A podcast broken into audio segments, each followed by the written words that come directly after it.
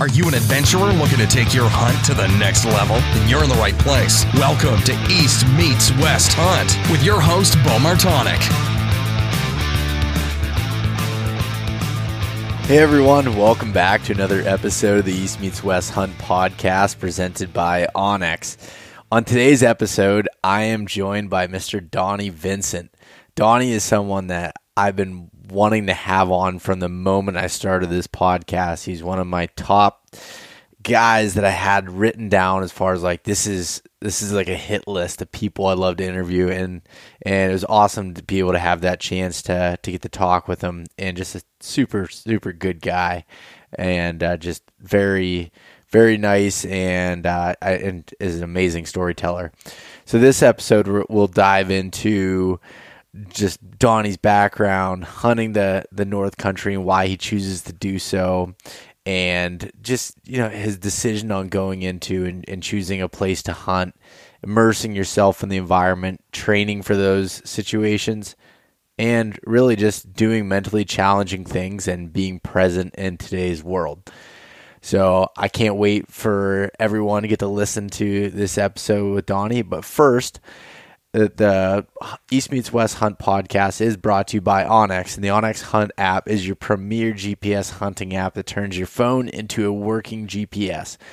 And so, one of the features that I've been using a lot recently in the last week or so, since the snow's been melting, I've been out in the woods doing some scouting, and I'm using the tracking feature to be able to. I turn it on, tells me how far I go and also shows a line of where I went. And if you're trying to pick up sheds, it's really helpful to to see as you're gridding an area or you're checking out, going through, or even walking a hillside, making sure you didn't miss a bench as you're scouting. And it's it's really helpful. And, and for me, I actually was uh, I, I picked up a shed on Saturday and I set it down, take a little break, have a snack, and left. And I was about three quarters of a mile away before I realized I forgot it. Well, I did a big loop, and how I remembered where it was is you could see where I had stopped in my track, and I kind of moved around a little bit so you could see that area, that dot, and I went back and ended up finding it. So, just a, a funny story by using the tracking feature.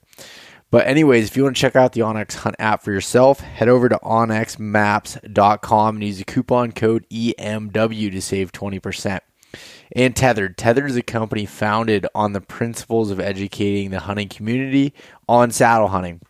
So while they're creating the most innovative, lightweight, safe products for saddle hunting, they're also teaching people a ton on saddle hunting through the teach and train tour, the content they put online.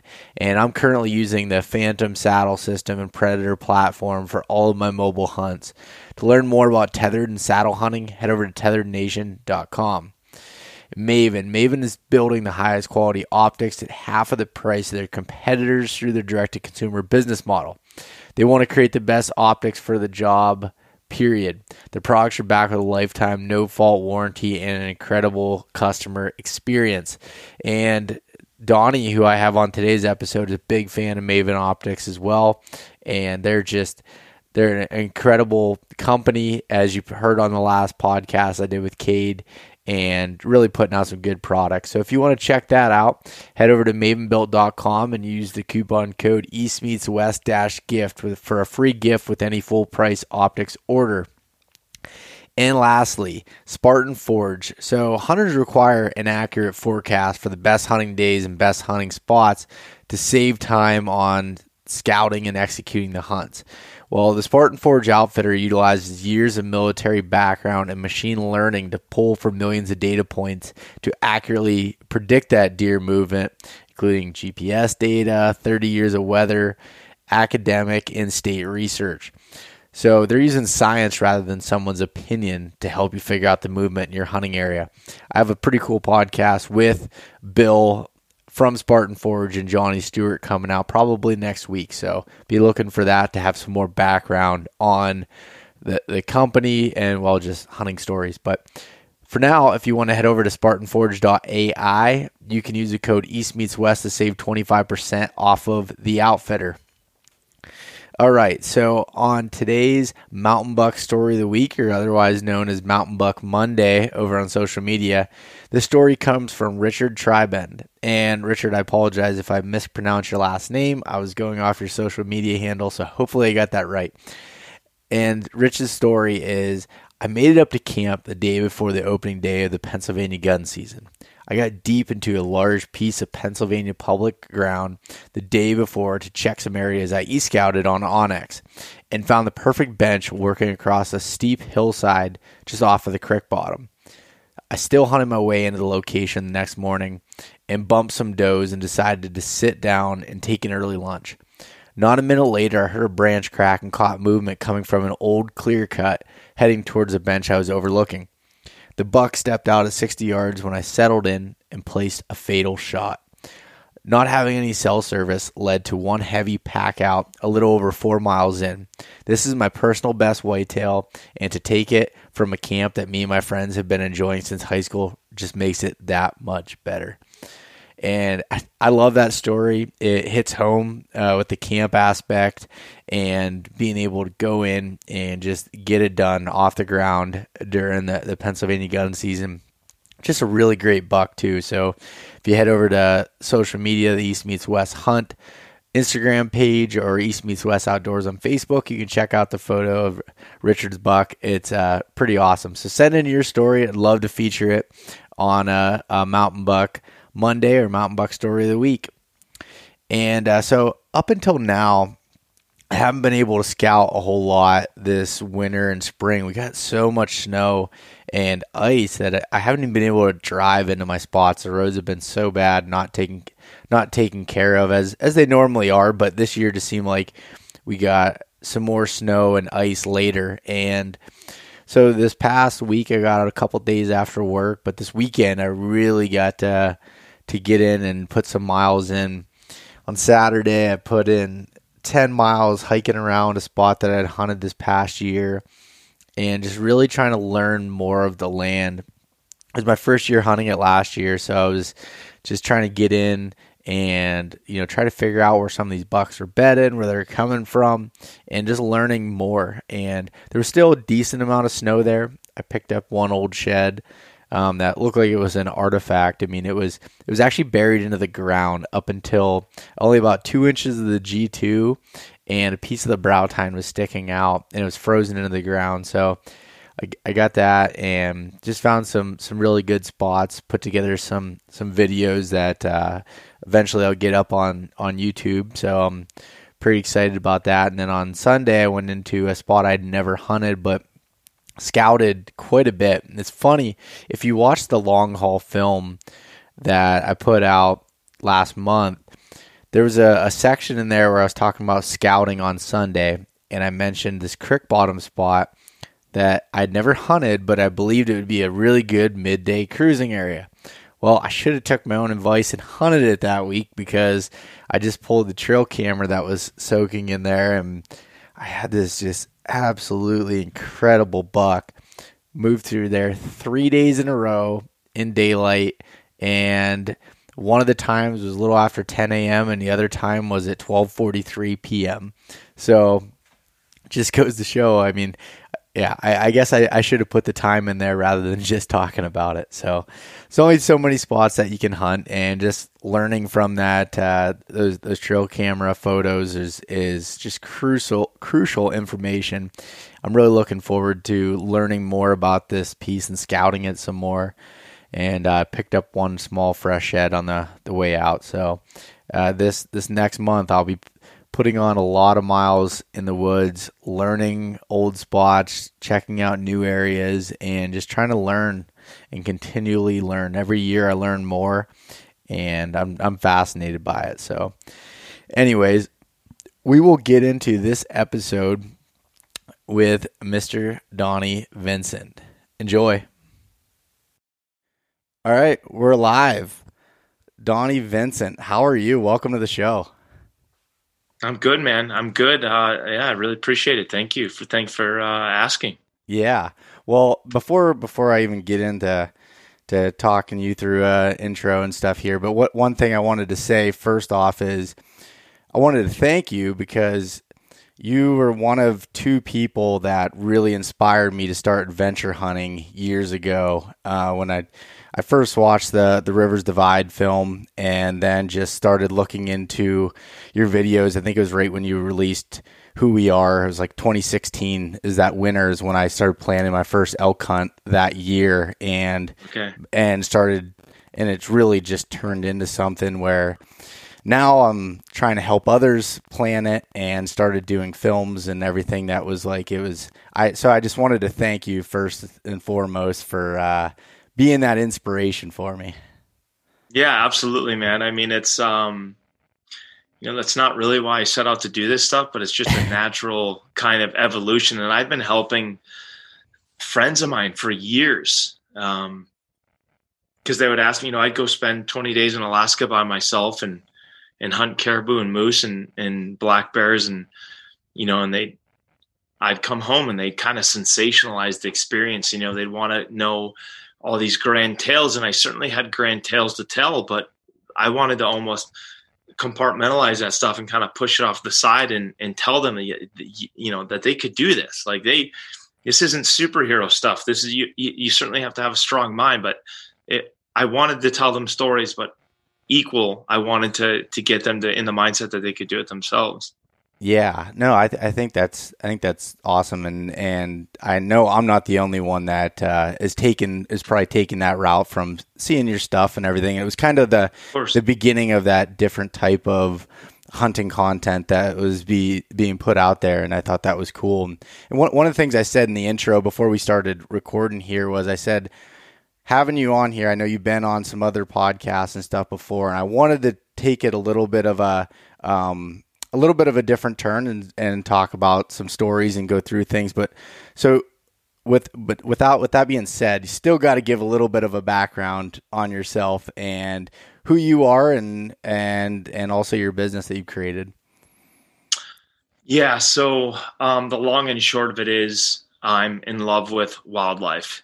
I love landscapes. I love wild animals. I love being outside. I love the weather. Um, from songbirds to amphibians, reptiles, large mammals, hunting, bird watching, just being outside shooting my bow or just taking the dogs for a walk. It's it's uh, I'm just completely captivated by by being outside. And so uh, you know, out of high school, I didn't know what I was, wanted to do. I wasn't a very successful high school student. Um, I got along with all of my teachers. I think they were all quietly rooting for me. I hope, um, but um, you know, I just kind of kept trying to find my way into working with wildlife and working with animals. And um, I worked in a couple of veterinary offices and and um, and I ended up going and and uh, to the University of Minnesota and learning about wildlife biology and fisheries biology, and then ended up working as a research scientist for U.S. Fish and Wildlife Service uh, and, and, the University of Minnesota itself, the Bell Museum of Natural History, which um, somehow turned into you know I had this infatuation, this this intrinsic love with Alaska from reading a bunch of books when I was a kid, and I really wanted to get outside and and and see uh, really wild places. Not not just hunt in my backyard, which I also wanted to do, but I wanted to see caribou and grizzly bears and moose and and um, so I started hunting in Alaskan, which led to me telling stories to people and and getting into storytelling, which led to um, people asking more about my hunts, which led to me actually taking a camera along and and documenting my story and documenting my experience to share with people that that um, I was having difficulties articulating it to at home, which led to actually working with gentlemen that knew how to use a camera and really were talented. And I became the storyteller, and they helped me tell the story. And then we formed um, in 2012, 2011 or 2012, we formed Sick Manta. Uh, which is our production house. And so we do a bunch of commercial work for companies like Benelli, Shields, Mossberg, um, True Velocity, uh, Maven Optics, to um, to do in our, our venture films, uh, things that you'll find under my name, uh, Terra Nova, uh, The Rivers Divide, uh, The Other Side, and, and uh, Winds of Adak so far. And we have, man alive. If people knew how much content I had filmed and how much I have that I'm sitting on top of to produce and bring out, like, I mean, we could, if we had the time, we could produce 10 more films Yeah, I can imagine. I mean, I know when you released the other side, how how many years of filming did that t- like was involved in that? I mean, you could almost uh, see it throughout the the years of the different hunts. I mean, you could. Oh yeah, it was, it was six six plus years from Northwest Alaska in the spring for grizzlies, um, spring coastal hunts on Vancouver Island for black bears, fall coastal hunts on Vancouver Island for black bears, multiple brown bear hunts on the Alaska Peninsula and Kodiak Island. Uh, I mean, it was years and years and years, and a lot of people would see these. I even had a couple of industry guys kind of get down on me. Um, uh, people would come away from these projects, you know, maybe if if without a bear or without something really kind of bookmarking the end the beginning and ends of those stories with feeling that they just spent a bunch of money and went to an amazing place and kind of came home with nothing but that's the opposite of how i see it i see it as an individual layer of what is you know when, when I just see it as a richness, and that richness it just continues to grow as as we film and go to places, and just gives us more to bite our teeth into. Yeah, no, I, I think it's it's very I think it's very well received, and and the one thing I will say is I was I was kind of waiting for the next thing to come out. It felt like there was, you know, the, the gap in there, and I understand. I understand why, hundred percent. It was just like for me as a, a viewer, and I, I feel like I don't take in a ton of uh, hunting media, um, especially because I, I produce a lot of it from my own standpoint. So I'm always busy doing that. But I was really looking forward to. I was like, you know, when when are you going to come out with something? And uh, and then once you did, and then I mean, the Winds of Adak wasn't too far behind. What was it? Another year or so. Yeah, it was basically a year. So we did, you know, we did the Rivers Divide and then we did Terra Nova the very next year. Then we had a pretty big hiatus. Then the other side, and there's maybe one other one year off or a three quarters of a year, and then the Winds of Adak. And we're gonna um, we're slotting our calendars right now to produce another one um, this year. So, oh, okay. Are you yeah. are you able to say what that one's going to be, or is that still? Um, yeah, I think I think we want to do something entirely different. So I think this is going to be a piece about um, Australia Interesting. And I've spent um I've spent now like five weeks or six weeks in Australia with a very good friend. I would consider him one of my very best friends, Nick Joyce, who is a native Australian. He is maybe um maybe maybe the one of the most soulful men I've ever had the privilege of hunting with. I've had I, I pause there because I've hunted with some really fantastic people, um, but Nick um, started inviting me to Australia years ago, and I would kind of just write it off. He'd invite me to come and hunt Asiatic water buffalo, and I would write it off. And he'd email me again. I'm just, I get invited on a, a lot of hunts, and 99.9% of them I say no, thank you.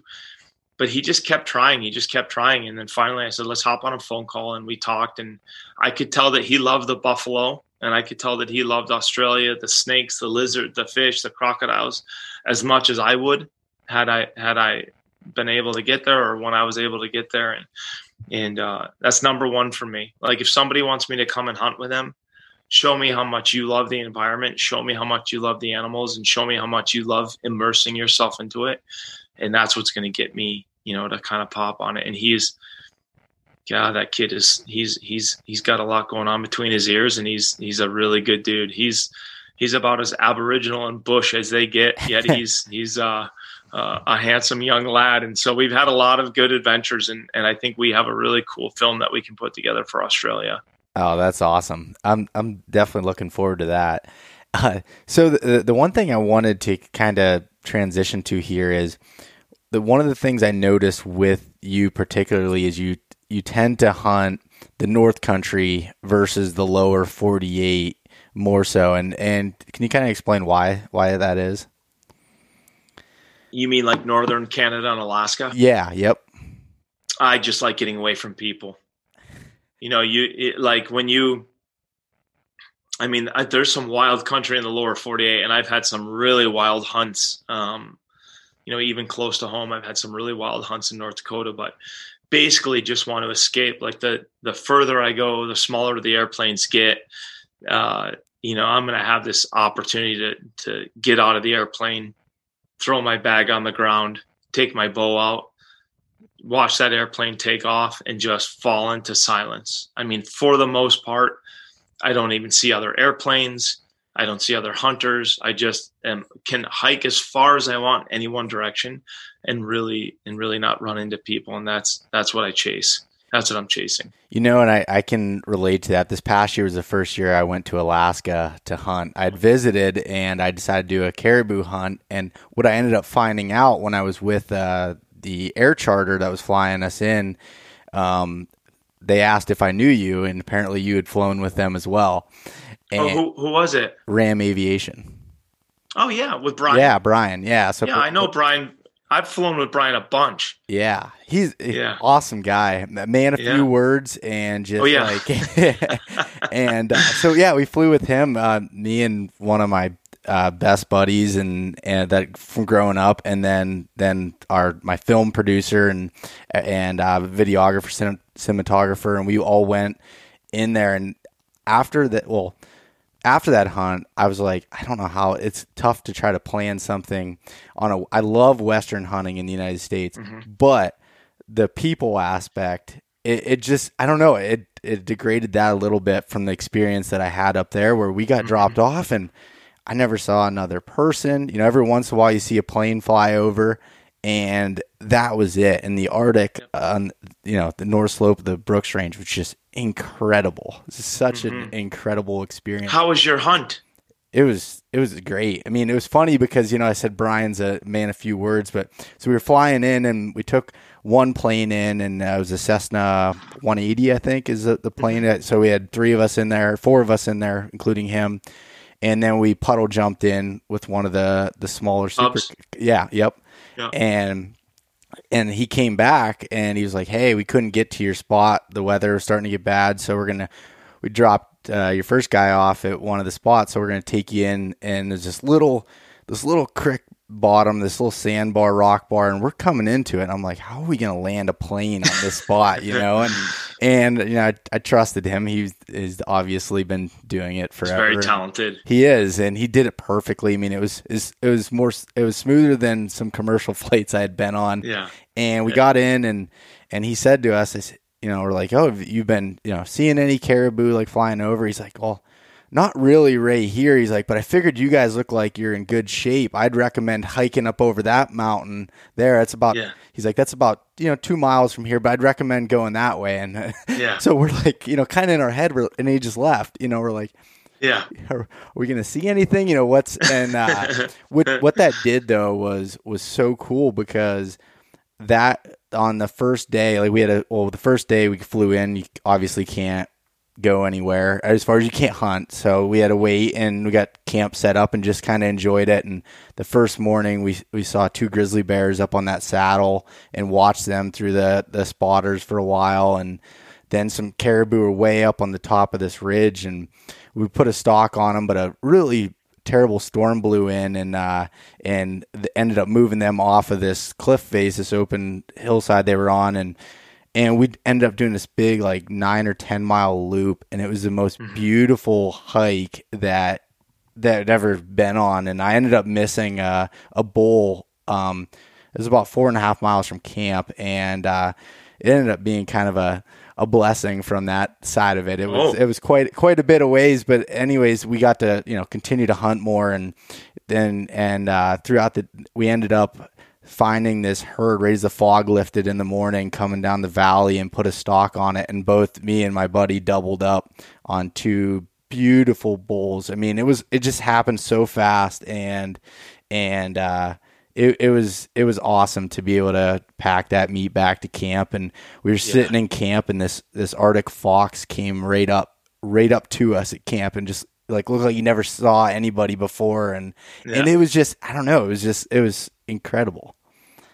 Oh yeah, that's I mean you've described something that I've experienced. I mean I've I've only flown with Brian on a Kotzebue once so far, but I've flown with him on the Alaska Peninsula four or five times, something like that. Um, but I'm going to continue to fly with him. I'm not going with him this fall, but after this, I, I plan on basically going with him every fall and just um, hunting with him. I, I, actually might. I just texted him yesterday um because um, I want to. I want to get up in that country this summer and and go up there and and uh, just just breathe a little bit, hike around a little bit, and and um, but I have another caribou and moose hunt booked um, in Alaska this year, so I, I, can't kill a caribou with him because then I'm tagged out for you know this other herd. So I just want to see some new country, but um, yeah, he's he's a, he's an awesome dude, man. He's a, were you guys rifle hunting or bow hunting? We were rifle hunting. Oh, yep. smart, good. Yep. Yeah, yeah. yeah. I, it's funny. I actually was planning on taking a bow until about three weeks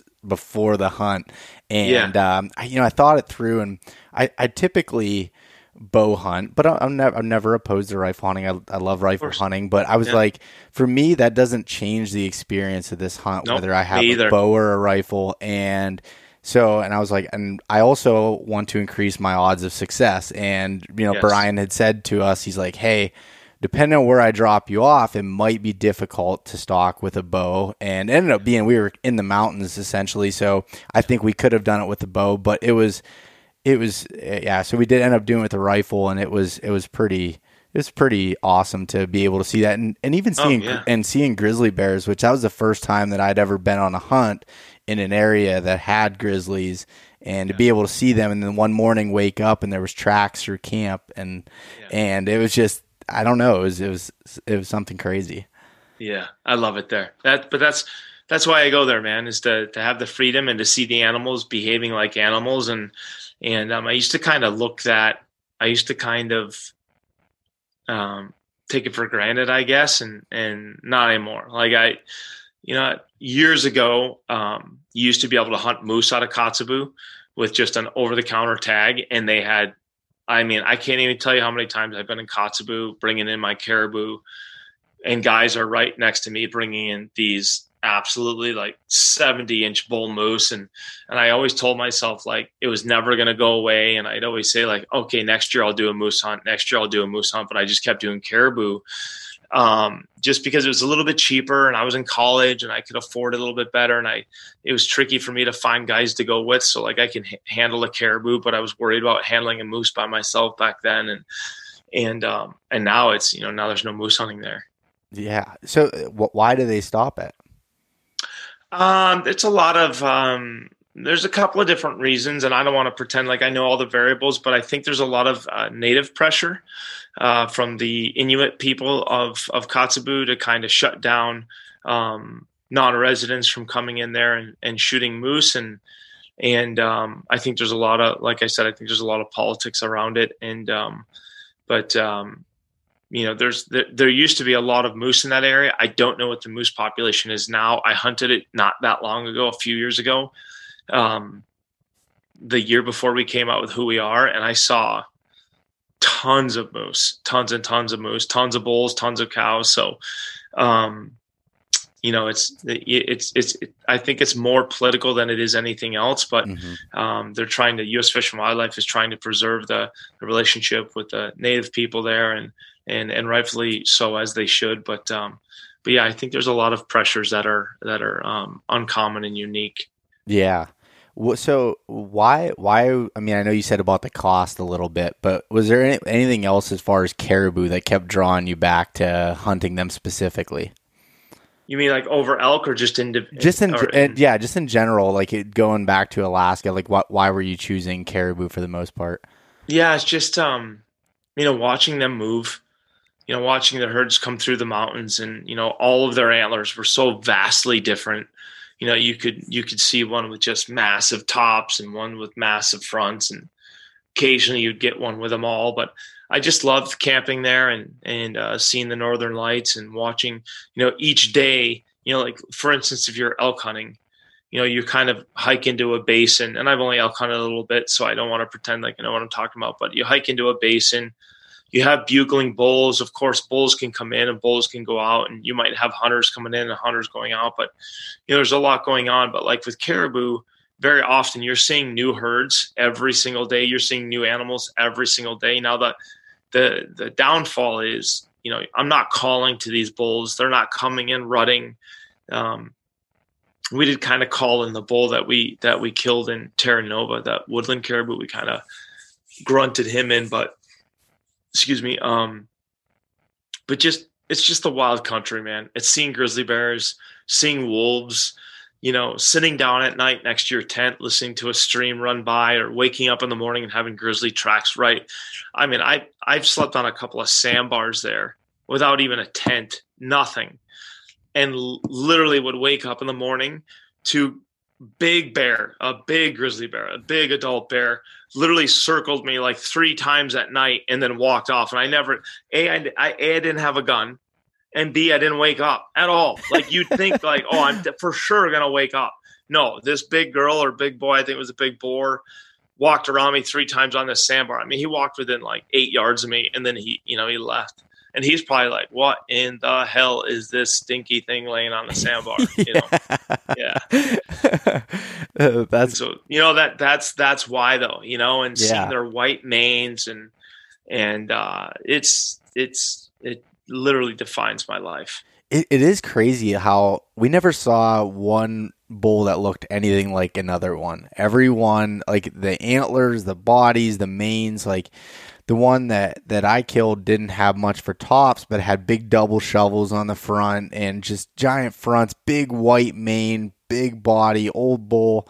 And the one that my buddy Michael shot was had big tops with splits on it and stuff, and not as much on the fronts. And his mane was didn't have the the white to it. It was more brown and like it, it was just it was really cool to see them kind of next to each. They weren't we didn't shoot them right next to each other, but just the the differences in the two bulls was was incredible. And, and yeah, it was caribou hunting. It you know when I first planned that, it was more of like okay, I wanted this was my gateway into Alaska. And I was going to start and then I was going to move on, you know, another species and try and then after I embraced myself into and had that hunt, I was like I could go back for caribou every year and be yeah. completely satisfied. It was more about even the location for me too, like just being able to go to that place and for a reasonable price, like it was you can't beat that.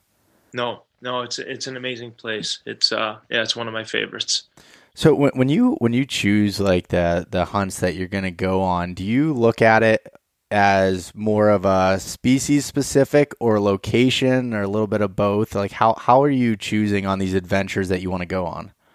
Uh, for sure, both. Um, you know, I'll find animals, and then um, one of the things that I really like to kind of track down is um, mature animals. Right? I, I'm. Uh,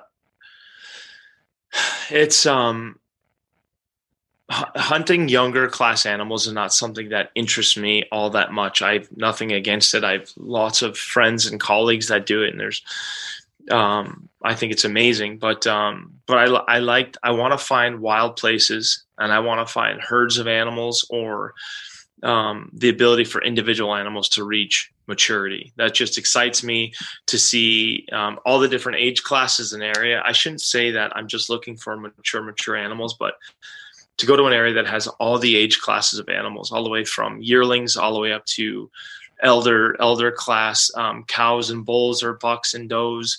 Um, that's really what I'm looking for. I want to see wild places and and um, you know I got caught with my hand in the cookie jar last year. Uh, I was up in Alaska. I did not have a very good hunt, which which happens, but um, I kind of was talking to the pilot that I flew with last year, and and he said, you know, what is it that you want to accomplish? And and I said I was hunting moose, hunting moose and grizzly bears, and and uh, and I said I I would just love to find a you know an old mature bull moose in a really wild place and that's important to me and as much of like the location and the animals and the type of hunting.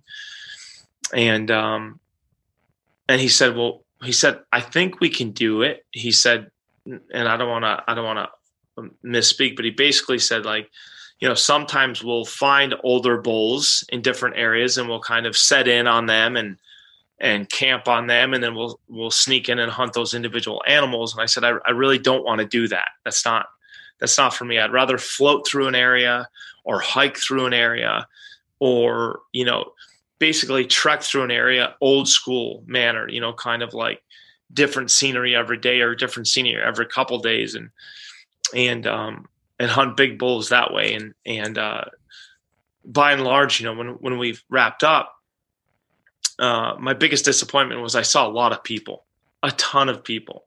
And the particular river that we were on, um, we felt as though people weren't going to be able to access it because it was uh, the conditions were uncertain at best.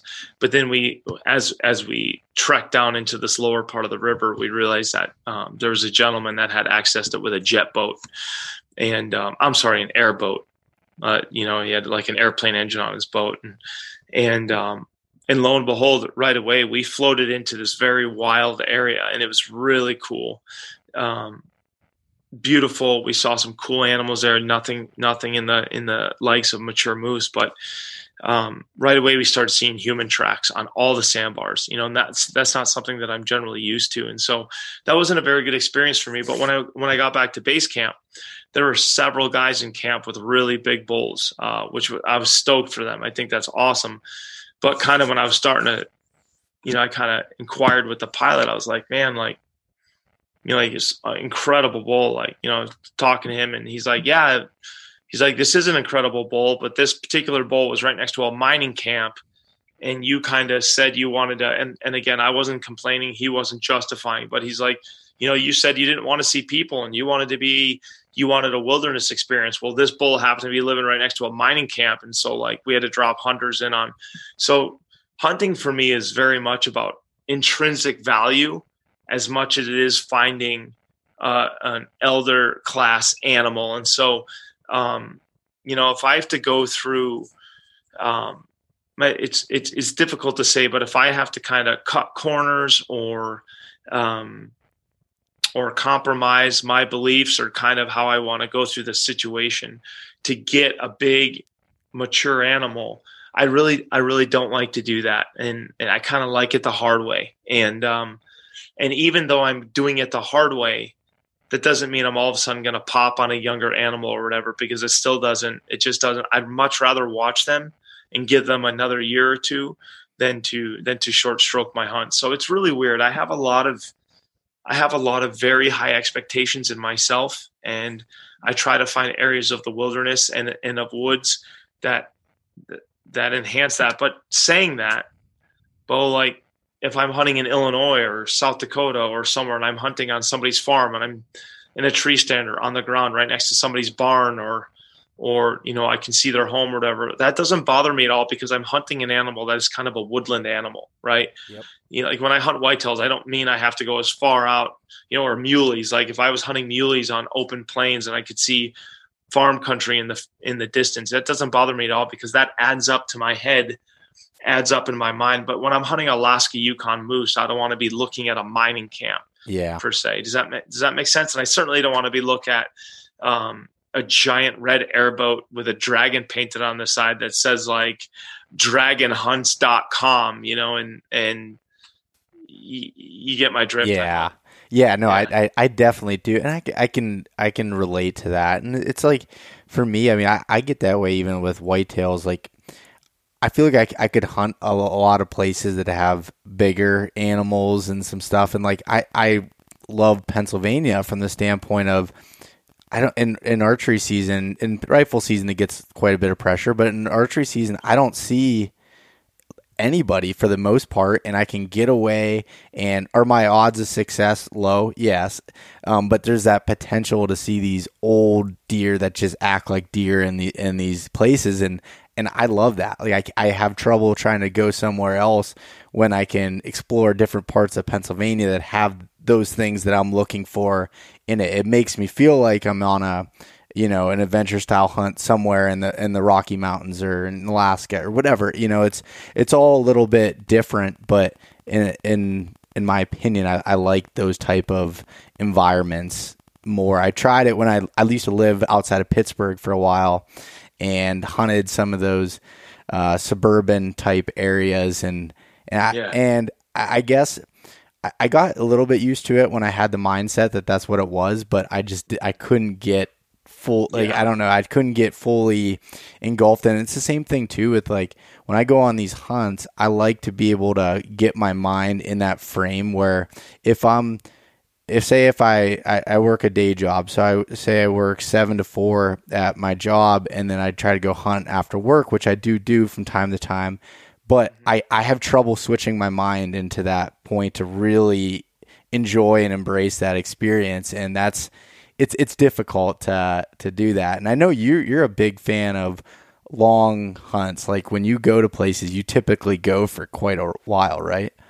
Yeah. I mean, typically, you know, like, like for instance, if I'm flying out with Brian, like I don't want to be there any less than 14 days like I just want to immerse myself and and I'll you know I'll go to a couple different camps and really look things over and hike around and just kind of enjoy my time in the Arctic. But um, you start to really see things, you know, things things animals start to kind of um, bump back into their routines, and you and just by just by happenstance you're in the country and you see you know you'll watch a pack of wolves hunting or you'll see a fantastic uh, this year when we were on that moose hunt we saw i had one of the best our second to last night was one of the best nights of the northern lights that i've ever seen. I mean it was just it was freezing cold outside. So you wanted to kind of go in the teepee where there was a fire going and get in your sleeping bag and close your eyes. But it was like two o'clock in the morning and the whole sky was just i mean unbelievable green. And so you know if you're only there for a few days you know, you, you, you miss this stuff, you know, and, and I went on a moose hunt one time. It was out of Kotzebue. Um, and it was an awesome place. It was a wild place. Um, in fact, I have to give this landing strip details to Brian because this is a was a very very cool place, and I don't I don't think he necessarily knows where it is, but I have to get him the the landing strip. But it, it's um I was there for twenty. We were there for twenty three days. And so, you know, we saw packs of wolves hunting. You know, we saw massive grizzly bears and huge bull moose. You know, like I was watching this ridge and I'd see this, you know, massive bull here and a massive bull here, and they grunt. And I'm watching them. They're they're like six miles from me. So I'm seeing them like I can watch. I see this huge bull coming out of the trees, and then like two miles from me, I see another bull coming out of the trees, and I I can see this one just like whoa, and then I see them, whoa, and I see them. You know, they both walk over to individual trees and they start messing them up, and then whoa, whoa. It took them like you know 30, 40 minutes to kind of work into the same meadow. And I watched these two. I mean, they're both like 65, 68, 70 inch bulls come into this meadow, you know, just rocking their antlers back and forth. And, oh, you know, they just kind of squared off and boom. And I watched those dudes fight brutally for like 30 minutes. I mean, there was mud flying. The whole field was torn up and they were done. And they, you know, they did their thing. They fought brutally and then they turned and went their separate ways. But, you know, I watched that whole thing and, and, um, and it was funny when the pilot picked us up. You know, we got in and we're strapped. You know, we look like I look right now. I mean, look horrible. Just like you know, I I I look like Ted Kaczynski's brother. You know, and, and so I'm getting in and I'm I'm buckling in and and um, and this pilot goes, "Hey, do you you know, do you see any bears?" I'm like, "Oh, we saw multiple black bears, beautiful, beautiful black bears eating berries." And I said we saw a couple of really big grizzlies, huge monster boars, a couple of sows with cubs, and he's you know, and he and he said, "Do you see any wolves?" And I said, "Yeah, we saw three packs of wolves. We got surrounded a couple of times. We got some awesome footage of them, you know." And he's and he's like, uh, you know, did you see any northern lights? I'm like, oh, multiple nights we saw the northern lights. And it was cool, Bo, because when we landed, everything was green. The berries were plump. Like it was summer. When we landed, it was summer. The alder alder leaves were green and, and the uh, um, the aspen leaves were green. And it, it was summer. And then we watched it come into full bloom, like full peak colors and then we watched everything turn brown and all the leaves fall off the trees. And you know i remember seeing i can remember seeing the quaking aspen. Like i could see the leaves so green and white just kind of flickering in the wind. And then and then i you know you see them when they're at, so golden that you can't possibly think that something that's dying could be so bright. And and we saw these colors that just i mean awe-inspiring. You couldn't help but look around. And then and then a week later or 10 days later you're seeing this brown crusted leaf laying in a puddle that's frozen over and you know you we watched it go from summer to winter in 23 days and and uh, and we saw everything in between. The only thing we didn't see was a caribou, which there there really aren't caribou in this area, but we saw massive bull moose. How we didn't kill one because we didn't kill one on the trip. How we didn't kill one, I'll I'll never understand it because we became we came so close every day, and we we could have killed. We got very very picky because we were seeing very very big bulls, and we were passing really big bulls. Um, we are hunting a couple of particular bulls that we saw that were world world class, but you know they'd give us the slip one day, and then the next day they'd show up with ten cows. And but anyway, the pilot asked us all of these questions, and then we told him everything we'd seen, and he just kind of looked at us and he said, "You know, people want to come here." For five, six, seven, eight days, and they want to see everything that you just described. He's like, but that's it's not going to happen you have to come here for 14 20 21 25 30 days to watch the whole world kind of give itself up to you and and uh and that's really that's really why I started doing longer and longer hunts, even whitetails. Right, instead of instead of hunting whitetails for seven days, I want to hunt them for 14 days. I'd rather shoot and, and just hanging my hat on success. I'd rather kill two animals in a year, three animals in a year, and completely immerse myself into that hunt and that experience than to go antelope in Wyoming, mule deer in Montana, whitetails in Idaho, mountain lion here, turkeys here, like you know, like kind of hunting TV, if you will, or just how some guys yeah. are, you know, I'd much rather bring myself to North Dakota and immerse myself in the sunrises and the sunsets, and then you know then take myself to Green Bay, Wisconsin, and hunt divers on the big lake and really immerse myself, and then and then you know head down to Illinois and, and look for big whitetails or up to Alaska, whatever it is, you know. Yeah, and that that that is so true too. Like when um, I, I remember the first long long hunt that I did, and when I say long hunt, it was 14 days. It was in Colorado in 2018, and started off backpack hunting with my dad, and we hunted for seven days and never even saw an elk. I mean, it was dry conditions. They had moved down, so we completely relocated to a different area, got to see more country, and then he had to fly back, so he flew back. I met up with some other people, and we ended up taking horses back into this this wilderness area about nine miles deep. The horses packed our gear, and we walked next to it. And it was the first time I had ever hunted with pack animals, and that, that was yeah, that was interesting in its own. But when I got there, I remember it was like you said, it was summer. I got there at the end of August, and when I left September 15th, 16th, 17th, whatever it was, everything was full. You know, the aspens on fire. Were, yeah, it was yeah. amazing, and and it it was the, the coolest experience. I didn't I didn't kill an elk on that trip at all. Yeah, and so then that that led me to wanting to do more of these longer trips. And I have, you know, I have a certain amount of days I can take vacation from work. So I have yeah. to, you know, plan around that. And so the next year I went to Idaho and we spent 14 days hunting there and I ended up killing my bull on the first day of the trip but I had my buddies with me that were still hunting. So you know we took the the meat back into uh, the local butcher and I had them keep it in the freezer there for or in the fridge there for so long. And and uh, we just got to f- just see the whole entire thing and see the the seasons change. And and the same thing this year. I'm planning on going to Colorado to hunt mule deer in the high country on a backpack oh, sure. hunt, and we want to yeah. do that for a long period of time. And and ra- rather than I want to see so many places, it's like it's tough to. But at the same time, I don't.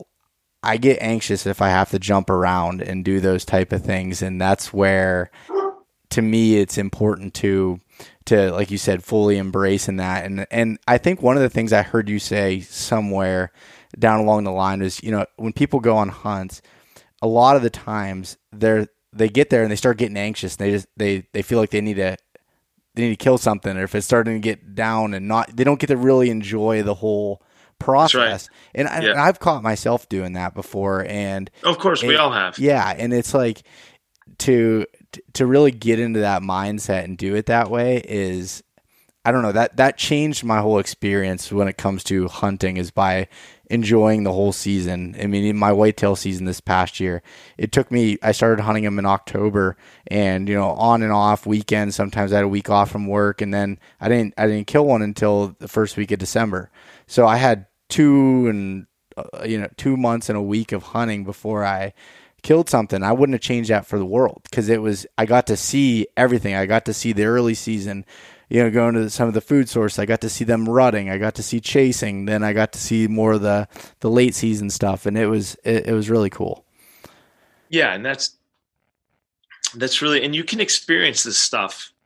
You really can. Um, I tend to, you know, you'll you'll see me go one way and talk about the wilderness, and then I'll talk about how amazing your backyard is, and then yeah. I'll talk about, you know, hunting some place for 14 or 21 days, and then also having that mindset of finding it in hours, right? Finding it in hours or finding it in in uh, in days, and it's it's all really about your mindset. So you can, you know, like if if you have this super hectic schedule set up in the fall, I highly doubt that you're going to be able to kind of immerse yourself in these different areas. Like you're going to be running and and, and gunning and and um and, and with hunting you're going into different camps. So it's kind of like there's there's always this kind of posturing when you get into the camp of like you know like who's there and who's this new guy coming in the camp. And there's always just kind of this dynamic. But um but like like you spoke to sometimes you get off work and you go for a quick hunt and you you struggle to kind of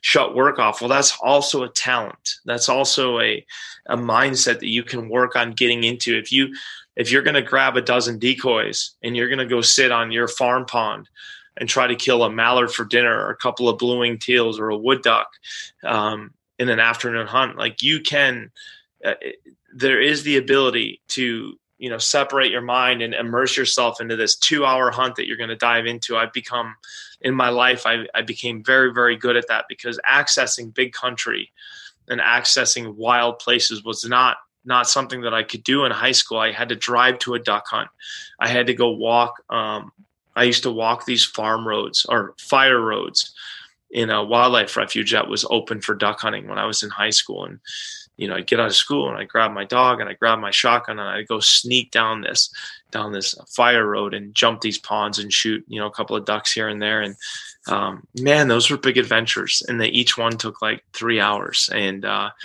and they were huge. They were huge, and I loved them. And and um, so that's also a you know, I don't want people to come away thinking that they have to hunt elk or caribou or moose or grizzly bears to kind of like go to a far off place. Like you can do this in your yard. You really can, whether it be fly fishing, fly fishing for little local rainbows or brookies or little browns and you're like you can go to another place like you can immerse yourself it doesn't take very much or very long to really find adventure and and um and you know there's people that go on these massive hunts myself included. I, I discovered this last year. I was guilty of it last year. I know guys that go on massive hunts, hundred thousand dollar hunts, if you will, big sheep hunts, moose hunts, caribou hunts, uh, and they're never even present when they're there. They're worried about work. They're worried about family. They're worried about um, being successful. They're worried about their next hunt that's coming up in British Columbia in a week or two weeks, and and uh, they never really allow themselves to get there. So the big ticket hunts in the far off places aren't necessarily guaranteed that you're going to be able to swing your mind into the right place. Yeah, and I mean, it, yeah, that's that's a very very good point, and yeah, definitely something I can work on for some of my you know after work ones. And I'm always trying to learn those types of things and learn how the mindset shift because I've just learned so much with hunting, like everything that happens. Well, it's really anything in life. Your mindset determines how anything goes, you know, and if, even if something's challenging or something is tougher than you, you imagined, the way you look at that and how you assess that in your own mind is how how that outcome is going to be. You know, it could that or I guess the outcome could look the same from the outside, but the way you experience that can be different depending on how your mindset is within it. Mm-hmm. Of course and mm-hmm. yeah and I, I don't know that's just that's just something that uh, it's it's an ever evolving thing and it, you know I, i've learned from some of these uh, adventure hunts that you know whether it's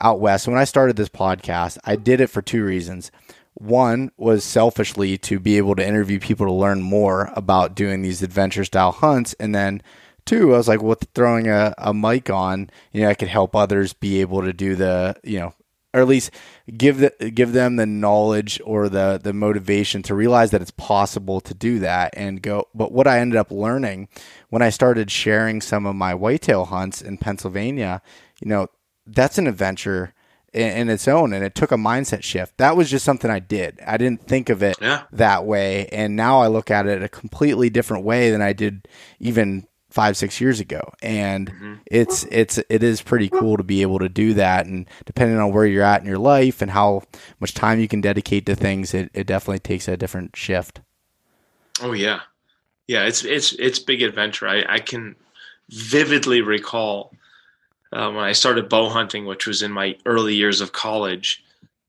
literally setting out on a 53 acre piece of woods to hunt a doe or or a large buck, but the opportunity of me seeing a large buck was probably not going to happen. So it was basically a doe hunt, and it was as captivating as anything I've ever done, still to this day. Sneaking into the woods, picking the areas that I was going to hunt, looking at the lay of the land, listening for the deer, seeing wild turkeys, bald eagles, black bears. Like it was, it was fantastic. Yeah, no, I, I, I can, I can totally relate to that. So uh, another thing that that uh, I wanted to talk to you about. So, like when you're getting ready for these types of hunts, because I, I've learned that when you go on these longer hunts or just any venture style hunt, one of the things that to keep in check, which is kind of what we've been talking about, is your mind and and your body. I mean, they can get wore out quick. My first elk hunt, four days into it, my first backpack hunt, I was like going nuts in my head, and I was like, you know, I never realized that I relied on this thing, my phone, before until. Oh, yeah. I, and I was, I was, you know, I took pride. I, I don't need that kind of stuff. You know, that it doesn't yeah. bother me until you, you don't have cell service for so many days, or you don't. And when you're new to it, that's a, that's a big deal, you know. And mm. how, how and, and not related to the cell phone, but when it comes to like any of these types of hunts that are difficult, whether it be your on your mind, on your body, how are you getting prepared for that? Like, say, this time of year when maybe you're not going on as many adventures? Sure. Um, well, the body is a little bit easier to control than the mind for me. Um, so, you know, the body comes, boils down to kind of nuts and bolts for me. It's pushing weights in the gym, pretty heavy weights, not heavy in the regards of like powerlifting, but but definitely lifting heavy weights and going through a complex, uh, comprehensive full body workout. I basically work out. I do a full body workout for lack of a better schedule. I do Monday, Wednesday, Friday, essentially, and then Tuesday, Thursday, Saturday. Essentially, I'll find something to do, whether that be mountain biking or snowshoeing or you know what, whatever it is, doing some sort of cross training, which I also end up doing on the days that I'm lifting weights. Um, particularly in the wintertime, late winter, early spring, it's very, it's not uncommon for me to um, throw on a 45 pound Raptor weight vest and snowshoe several miles every night with, you know, just taking my dogs out, whether it be honestly 20 below zero or, or 20 above. And, and um, so it's just kind of always keeping my body moving shooting my bow um, tinkering with gear. But but really the the my baseline is is heavy weights. That's that's my that's my baseline in in in the off season if you will. It's trying to hit know literally top of the head to the bottom of my feet like full scale workouts that had, give me this base of strength and give me this base to, of um, of aerobic ability to kind of like as a launching pad. And um, and then coupling that with um, you know doing know, that stupid rogue echo bike the the you know doing intervals on a bike and weighted jump ropes and and uh, smashing out trails on my fat tire bike and snowshoeing like all this stuff that kind of culminates into moving your body naturally um, the mental aspect is a little bit trickier to kind of nail down, right? It's a little bit trickier to kind of put your put your um, finger on the pulse, and um, that's a little bit more.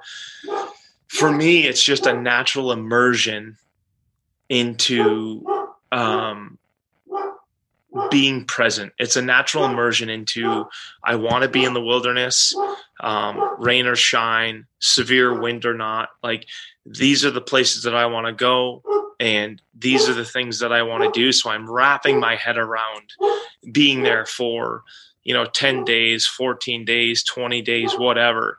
Um, it's just kind of like you said a lot of people are um, you know we're so linked to our phones. I don't care who you are like this thing's always within a, you know grabbing it and and um, it's so poisonous. It's the worst information. It's the worst communication. It's the worst everything. I saw you know i just you like you look at people's um, profiles of whatever social media profile they're using and it's i don't care if it's me i don't care if it's you i don't care if it's tom brady it's total bullshit. Uh, it's it's uh, am i the person that i portray in instagram? 100% do i do those things to the absolute um, involvement and in, in intrinsic value of of engaging in the wilderness wildlife and and writing the things that I write. Absolutely. 100% me 100% me diving into my psyche and being as present as I can to share with people. But do I do that every day? No uh, you know, I just got done washing dishes before I talked to you and and walking my dogs around, you know, the cabin, and I just got done shooting my recurve, and and um, so not everything is is like that, but the mental state is really it's way more difficult and way more powerful than um, than the physical state. Like I I've hunted and hiked with with um pretty chubby guys, you know, got guys that had a, a pretty robust uh, extra pounds, yeah. and they and they hiked with gusto, like they were just absolutely fixated on getting to the next mountain, fixated on getting to the top, fixated on crossing the river. And it was awesome. And then I've hunted with guys that looked like literal Greek gods. I mean, shredded beasts that were so whiny and so weak and so fixated on the comforts and being being catered to in life that I literally wanted to arrow them with, with, within an hour. If it was legal, if somebody said, "Yeah, if that guy's really like we can eat him," I just stick an arrow in him. Let's eat him and let's call it a day. And uh, yeah, that's horrible to say, but 100% how. So it's you know the mental thing is tough to work on, but really it's it's accepting where you are, accepting what you want to do, and then like a good friend of mine, and I worked on this project with him, Michael Easter. He's a writer for um, Men's Health magazine, and he's a professor at UNLV in, in Las Vegas, and um, he's coming out with a book. It's going to hit shelves in uh, a couple of weeks. It's called The Comfort Crisis and he went and spent eight weeks with me in Alaska because he had never hunted in his life. He flew out with Brian. We went and killed his first animal he's ever killed was a caribou with Brian. He killed a stunning bull um, with Brian. He was very upset about it. Definitely took a lot of his um, energy to kind of um, pull the trigger and walk up to this bull and see it laying on the ground with its eyes closed basically looked like it was sleeping like it was very difficult for him all the way to us breaking it down and turning it into what he said oh now it looks like meat to yeah. you know going through all the different snares he hunted Dall sheep with us in the chugach mountains in october a brutal hunt he hunted brown bears with us on the alaska peninsula caribou um, out of kotzebue and um, and he just kind of ran the gamut. And so he wrote this book called The Comfort Crisis and literally basically lines out how um, we, our health and fitness, our health and wellness is directly tied to the difficulties that we experience in life, the difficult places that we put ourselves in, the places where we're cold, where we're wet, where we're scared.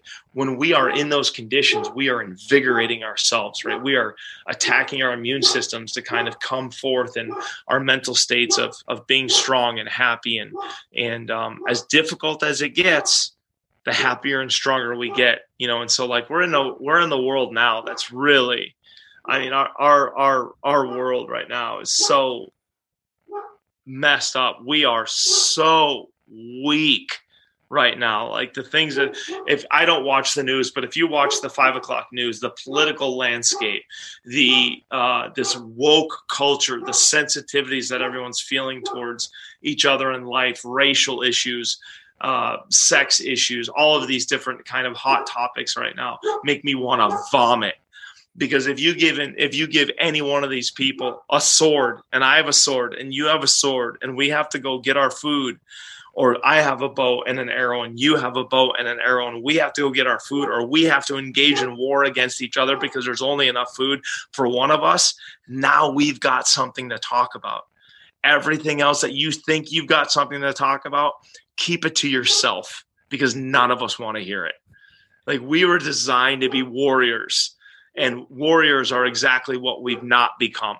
And so it's um, the the mental state, while difficult, to kind of put your to to stamp your hand on to kind of wrap your your your mind around is um when you get there when you own that when it's yours when you're standing there in the pouring rain and you are enjoying it as much as the, the the dry day that you're experiencing. When you're when you're welcoming all of that stuff into your experience and you're still have a smile on your face and you're still ready to go the next 10 miles well not, you know you're winning yeah. 100% that was that was a really good way of being able to explain that. And you know and and i think so i i've i'd be interested to hear what you think on this but i've I've read like different things where people say, you know, mental toughness is something that's born, and then you know others that think that it can be gained. And I, I'm or you can earn it, I guess maybe is a better term for it. But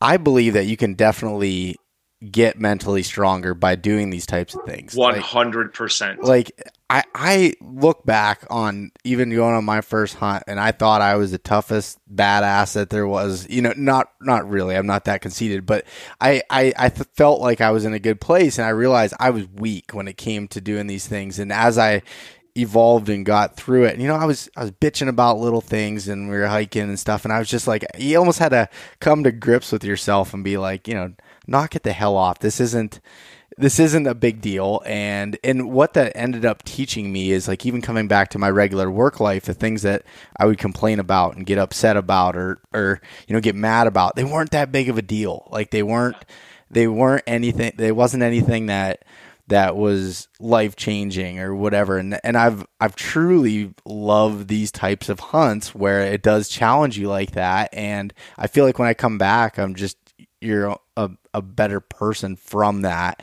And and I, I, I do think for me too is like when I am in better physical conditioning, it can correlate to your mental state from the I think the confidence level more than anything. I'm not saying like being shredded or you know looking a certain way, but being actually functional and being able to you know throughout the summer being doing things that will put you in a tough place. Say even like for me here in the Appalachian Mountains, going on a, a weekend long backpacking trip where you're just pushing yourself and trying to do things and put yourself in those uncomfortable positions and and you know I, I couldn't agree more with what you said about society and it's my my brother actually deleted all of his social media and was just like I can't he, he's like I just can't do it anymore. he's like I'll I'll take he's my ha- he's happier because of it. Yeah. Yeah. Oh, yeah. he he definitely is. Yeah. He's living in Montana, making guns for a living, and uh, just.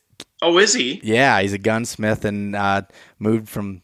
Well, he was in the military and moved from Pennsylvania to, to Colorado, and then didn't like as many people that were in Colorado and found this small sure. town in Montana and started making making rifles and stocks and just em- enjoying life and doing the simple things. And he, he told me that you know not that long ago he's like I I don't miss social media and the oh, news oh, yeah. and everything else. You know, it's it's there's there's one thing to be educated on things that are going on, but in, in my in my thought process is my my own happiness and things that come from it is is more important than than knowing who's upset over something. yeah, I, I yeah, your your your brother's definitely has it figured out. I mean, I, I, in, in all honesty, there's so much more. There's so much more for you that lives within your own ears and your own experiences than you could that you could ever find from someone else. Like if you're looking for, you know, if you're going to someone else for inspiration, if you're going to someone else to kind of look at their experiences and and um, maybe just to to be a voyeur, to watch from afar and to say, oh, what is you know, what's what's Donnie Vincent up to this week? Like, what's he doing? What what kind of crazy things is up to? Well, then that's that's not what what I would want anyone to ever look at my social media for or to watch our films for.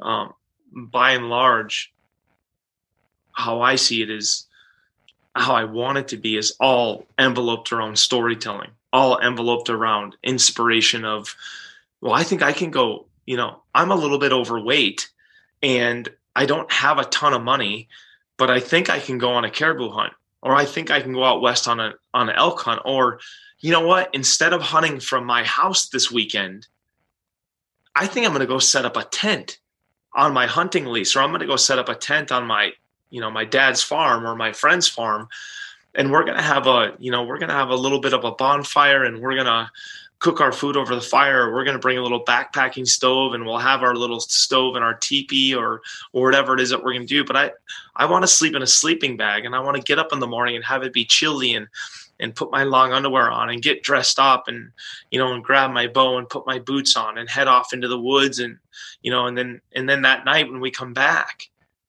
and, and let's say we're successful well now we have a a big a big doe or a big buck hanging on the meat pole and and you can see her brown fur there you know you you can kind of see her being lit up by the embers of the fire and and uh, you know you did it. You're sitting here and there's your tent and you have your fire and you have your food and there you have this big beautiful doe who's who's cooling on the um, from the meat pole and you know and you're you're starting to grow tired from the day and you can hear you know barred owls or great horned owls hooting in the distance. And and um, and you know you whatever else you're listening to coyotes howl or whatever but you you kind of even even though your house is five miles away or 10 miles away or an hour away like you've immersed yourself into that particular hunt. And and um you know is it easier to wake up in your bed at home where the house is already warm and your your hunting gear is already in your truck and you have to just hit your ignition and and hop in your truck and go yeah it's easier but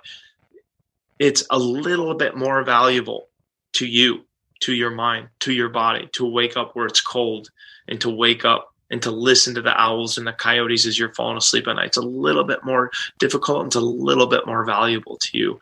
And you'll come, you'll ultimately come away with it. Uh, uh, you, will you'll, you'll come away with a lot more than, than, than shortcutting. And, um, it's really important. It's like we only have so many days. People always say, live life like you're dying. that's nearly impossible. But man alive, you've got to try. You've really got to try. The clock is ticking, and you've got to, you know, um, you really gotta, you really gotta kind of harness it, and, and don't let don't let your mind slip to to shortcuts. Even and this is personal but you know don't let your mind fall to shortcuts like drugs right? Don't don't don't don't try to shortcut yourself to a good time by trying to um, alter your mental state like get outside push your body. I don't care if you're a big fat guy or a big fat lady push your body. I promise you you'll be measurably happier to move along and to and to build your mind and, and your physicality and and to actually start facing your days like a warrior. I promise you yeah, eh, yeah, I I, I can definitely uh, agree with that, and it's it's one of those things that it's it you have to constantly be cognizant of that and be present and and make an effort to do that because it's so easy to slip into creature comforts and things that are are going on. And and I I think that being present and thinking about these things and and making an effort at it you, you need to because otherwise like you said it's it's it's super easy to wake up in your bed and, and do that versus going out and and sleeping in a tent or what you know whatever the situation might be. That's that's that's it's very very true. Or even you know if you wanted to go you know as i'm thinking right now we're we're getting into the the spring here. I love shed hunting and scouting for whitetails and stuff here, and and and I actually live in the, the middle of the, the Pennsylvania elk herd, so you know the oh. the elk herd dropping their antlers now and going out and doing things, and you know. It, it's one, yeah, but there are things that you know require an effort to do, and, and to spend the, the time doing it, or driving to it, or, or whatever you know, depending on where you're coming from. That I, I think it's so important to do that at all times of the year, not just if you're doing a hunt in September. That's not your one one and only time. You can make things happen. Oh yeah, you know. Yeah, for sure.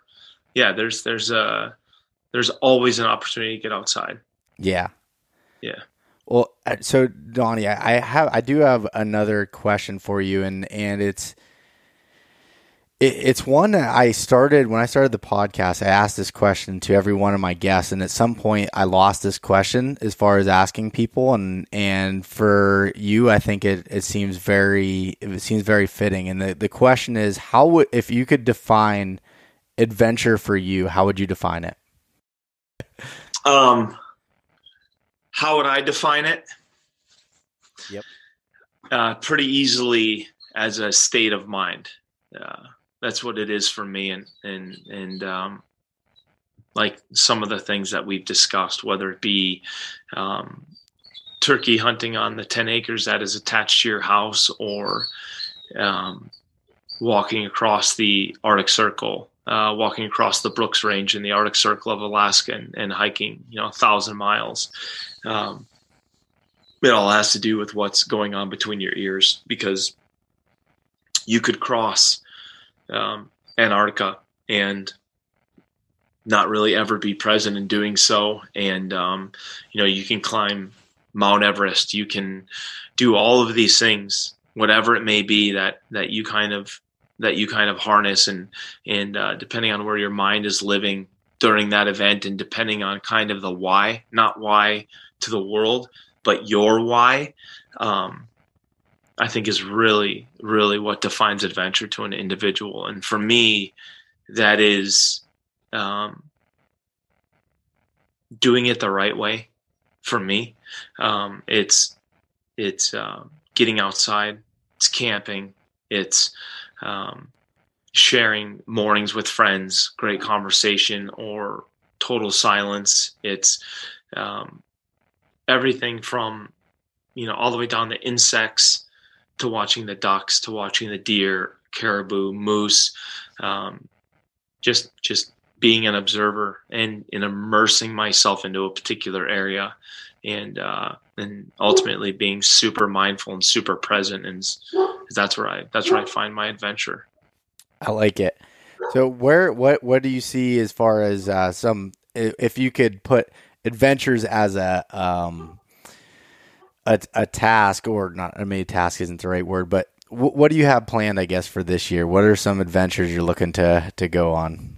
Um well I'm I'm anxious to um I'm a sucker for spring turkey hunting and spring bear hunting too but I don't have a um I had a spring bear hunt that I was going to go on last year in in Canada which of course got canceled with COVID and and um, and I think it's gonna. I don't think there's gonna allow Americans into Canada as of yet to to do that. So that's gonna be off the table. But um, I'm really anxious for spring turkey hunting and and um, I've been shooting my recurve for months now, and um, I spent this last weekend with Joel Turner from. Uh, he has a company called Shot IQ yep. out of Seattle you know him? I, I, I don't know him personally, but I I know of him and have watched a lot of his his videos. Yeah, he's insane. He's remarkable. I think every single person that shoots a rifle, a pistol, a bow, a recurve,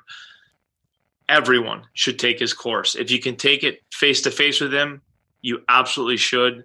If you can't, uh, then you need to take it online. But I'm going to um, basically, for the most part, probably exclusively turkey hunt this year with my recurve, and um, and I'm just really excited about that endeavor. Like just shooting.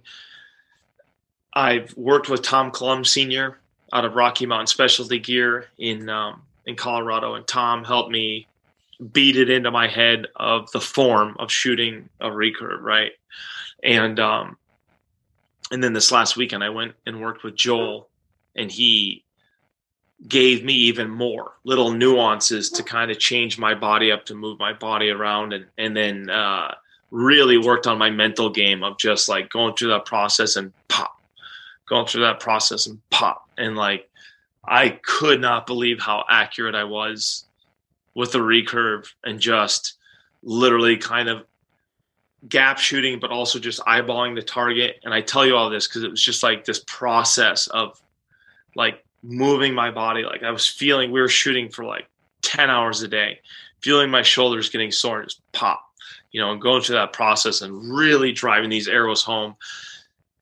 And I love wild turkeys. I love the dance that they do, the display, the fighting, the the I love chilly mornings. I love hearing them gobble and spit and drum and I love even the quiet mornings where it seems like there isn't a single turkey in the countryside and and uh, I'm really looking forward to doing that with a recurve and I'm in a blind. I'll probably start in a blind, but I'd like to migrate out of the blind. I've the last several years I've bow hunted with no blind and and uh, loved just sitting there with my compound face painted up, kind of in some natural habitat, ghillie suit on, David Smith decoys out front, you know, and seeing that Tom walk past you at like two yards, you know, and you're just sitting there like, don't dare move. And he's all puffed up and he's moving towards the decoys, you know, and then when he starts attacking I'm just like literally just sitting there and like getting into it, picking your spot and killing that bird, like, oh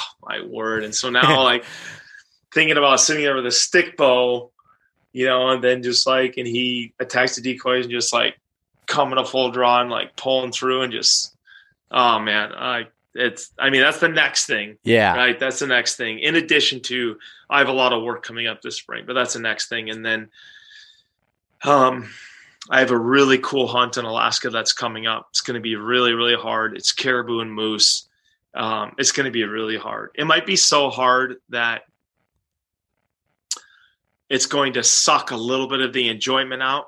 It, it'll feel amazing when I'm done, but it's um, it's going to be so difficult that it might kind of grind me down a little bit until that I see that end in sight, or until I see a massive caribou or potentially a massive moose. That seems to yeah be a, a quick uh, you know influx of energy and adrenaline. And so I I have a, a hunt there, and then um, I actually might I might actually might do some hunting in Maine this September um, and do some East Coast stuff, which I haven't done.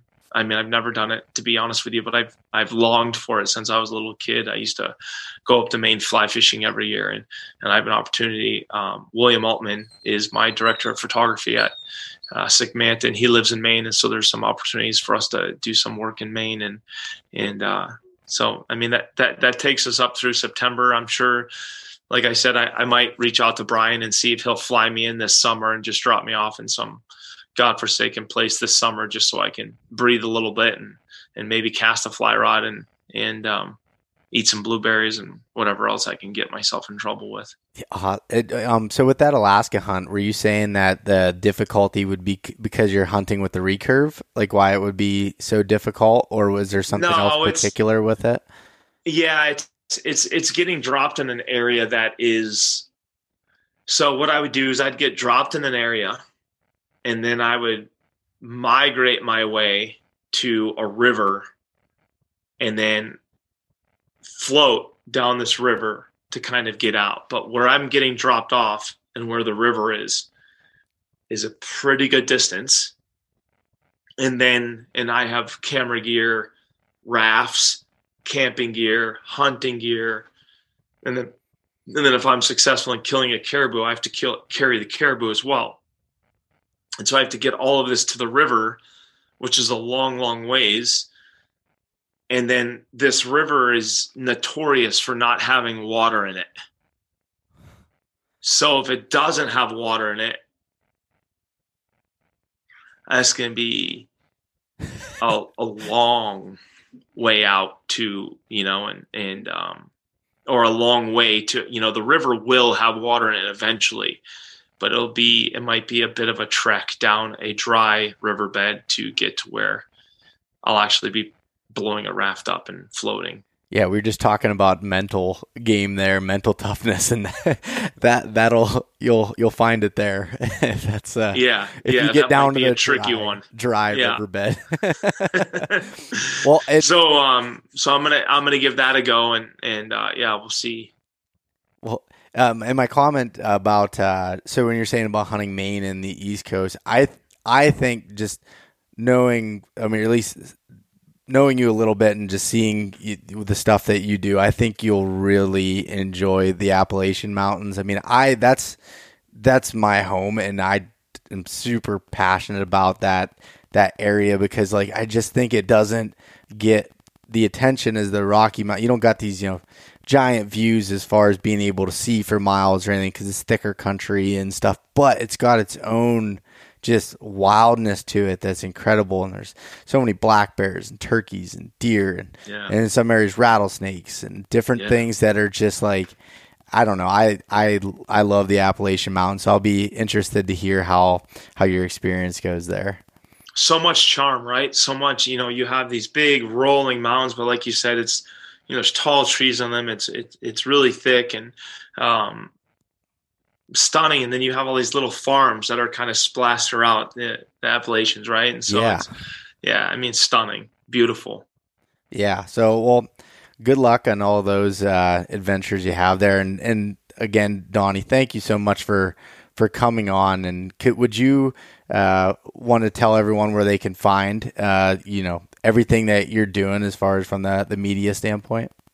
Sure. Um, unfortunately, you can find me on Instagram on Donnie underscore Vincent, and uh, it's Facebook too. You can find me on Facebook, and and um, and then uh, DonnieVincent.com is where we sell our films, and we have a lot of cool stuff that's coming up this year. That, uh, like I said, that Australia piece, and and uh, we might start releasing a lot more um, content for free uh, long shorts, things like that, just to kind of, you know, we just want people to really enjoy our content. And some of it is getting so old that, you know, we haven't even released like, you know, the, our first thing we ever filmed was a Dulce pond in Tok, Alaska in 2011. And it, the hunt was brutal. It was in blizzards and we arrowed a really big ram and it was super hard and, you know, hiked 30 plus miles on our last day and uh, all my toenails fell off that day and and uh, we've never even showed anyone the hunt and and it's uh, and while it's not filmed as beautifully as we filmed our stuff as of late it's very very good. Like it definitely you know it'll have your attention but you know we have a lot of work to to kind of bring to light so um and and, and our, our our films are being found in a lot more uh, a lot different places now i'd love to give you a list right now but i have no idea where where uh, they're all But they all live right now I'm sure if you go to your website, you can find some Yes. more information there. And, and I heard you say something about Amazon Prime and and Yes. stuff. Now the Rivers Divide is Yes. is Yep. on there. Maybe I'm missing things, but I, I remember seeing that recently. So Yep. And I think we might, there's a new app or new to us called Waypoint TV. We might start doing some work with those guys. I think that's on Roku. okay, Um, so yeah, but, um, but we we have no intentions of stopping anytime soon. And, um, and then, you know, we have some other, um, company projects and stuff that we're working on, but we have a lot of really cool, a lot of really cool work coming out. awesome. Well, I'm looking forward to it. And again, Donnie, thank you so much for coming on and taking some time out of your your evening here. Anytime, anytime you want. Appreciate it. Thanks so much for listening to this episode of East Meets West Hunt with your host, Bo Martonic. For more great content and to stay up to date, visit eastmeetswesthunt.com, Facebook at East Meets West Outdoors, and Instagram at East Meets West Hunt. If you enjoyed today's episode, please review and subscribe, and we'll catch you next time.